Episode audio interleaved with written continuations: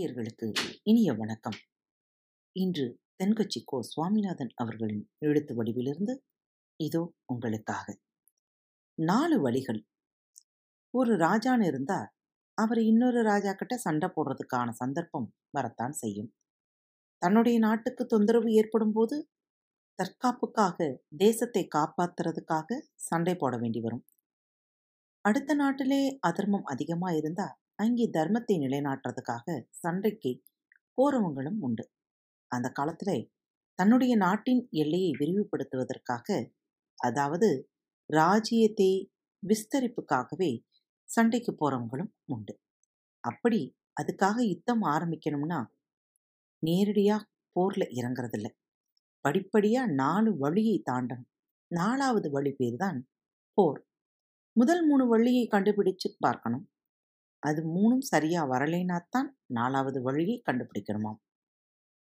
அர்த்த சாஸ்திரமும் தர்ம சாஸ்திரமும் இதை உபாய சதுஷ்டம் அப்படின்னு சொல்றது.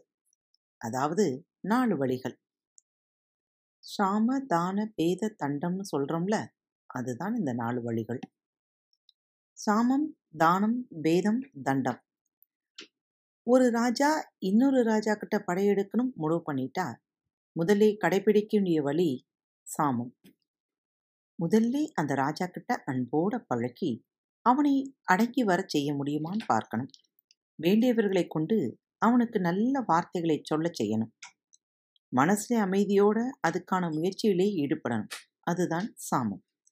ரெண்டாவது வழி என்னன்னா தானம். அதாவது நாம தான் ராஜா இன்னொரு ராஜா கிட்ட போர் செய்ய போறோம்னு வச்சுக்கோங்களேன். நமக்கு பிரியமான பொருளை அவனுக்கு கொடுத்து என்னுடைய ராஜ்யத்தோட சேர்ந்துடுறியா? அப்படின்னு கேட்கணும். அவன் படையெடுத்துக்கிட்டு வந்தா இப்படி எதையாவது கொடுத்து அவனை திரும்பி போக வைக்கிறது. ராஜ்யத்திலே ஒரு சின்ன பகுதியை சண்டை இல்லாமலே கொடுக்கிறது. அல்லது தன தானியங்களை கொடுக்கிறது. இல்லைனா ராஜகுமாரியையே எதிராளி ராஜாவுக்கோ ராஜகுமாரனுக்கோ கல்யாணம் பண்ணி கொடுத்து அதாவது கன்னியாதானம் அவன் கூட சண்டை இல்லாமலே சுமூக உறவை ஏற்படுத்திக்கிறது. இதெல்லாம் தானோ பாயம். சாமம்ங்கிறது அன்பினாலே மனசை மாத்துறது. தானம்ங்கிறது பொருள் கொடுத்து மனசை மாத்துறது. அதனாலே அதைவிட இது கொஞ்சம் மட்டம்தான். மூணாவதா வர்ற பேதம் இருக்கே அது இதைவிட இன்னும் கொஞ்சம் மட்டம். பேதத்தை ஒரு உபாயமா கையாள்றது பேதோபாயம் இந்த உபாயத்தை வாழ்க்கையிலே விஷயங்களிலே பின்பற்றப்படாது. வேதமும் தண்டமும் ராஜாங்கத்துக்கு அனுமதிக்கப்பட்டிருக்கிற உபாயங்கள். டிவைட் அண்ட் ரூல்னு சொல்றாங்க இல்லையா? பிரித்தாழ்வது அதுதான் பேதபாயம்.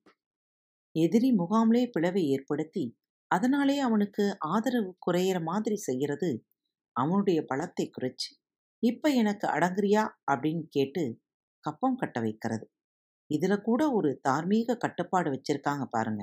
அதாவது எதிரிக்கு பலம் குறைஞ்ச நிலையிலேயும் அவனா பணிஞ்சு வரானான்னு பார்த்துட்டு அதுக்கப்புறம் வரலேனாதான் யுத்தம். சாம தான பேத தண்டத்திலே நாலாவது அவரதே தண்டம். அதுதான் யுத்தம். கொஞ்சம் யோசிச்சு பார்த்தா இப்பவும் கூட உள்நாட்டு விவகாரங்களிலே இந்த நாலு வழியையும் பயன்படுத்துகிறோம் மக்களுக்கு நல்ல விஷயங்களை எடுத்து செல்றது சாமம். அவங்களுக்கு சலுகைகள் காட்டுறது தானம். குற்றவாளிகளிலே ஒருத்தனையோ அப்ரூவரா ஆக்கிட்டு குற்றத்தை நிரூபணம் செய்கிறது பேதம். கடைசியா குற்றவாளிக்கு கொடுக்கிற தண்டனை தான் தண்டம்.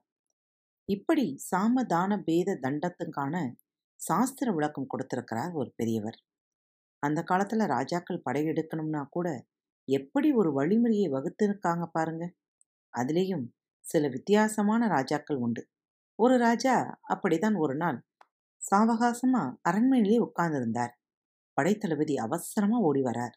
அரசே பக்கத்து தேசத்து மன்னன் படையெடுத்து வந்துகிட்டு இருக்கான். என்ன செய்யலாம் சொல்லுங்க அப்படின்னு கேட்குறார். ராஜா கொஞ்சம் நிதானமா யோசனை பண்ணி பார்த்துட்டு உடனே என்னை எங்கேயாவது பாதுகாப்பான இடத்துக்கு கொண்டுகிட்டு போங்க அப்படின்னார். காத்திருப்போம்.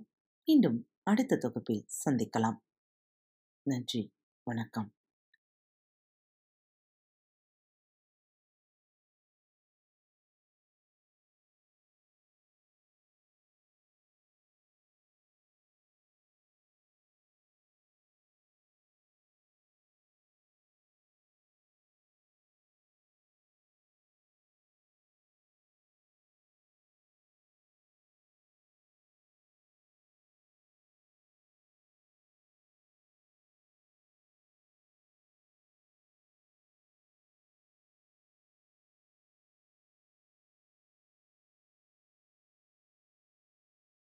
மீண்டும் அடுத்த தொகுப்பில் சந்திப்போம்.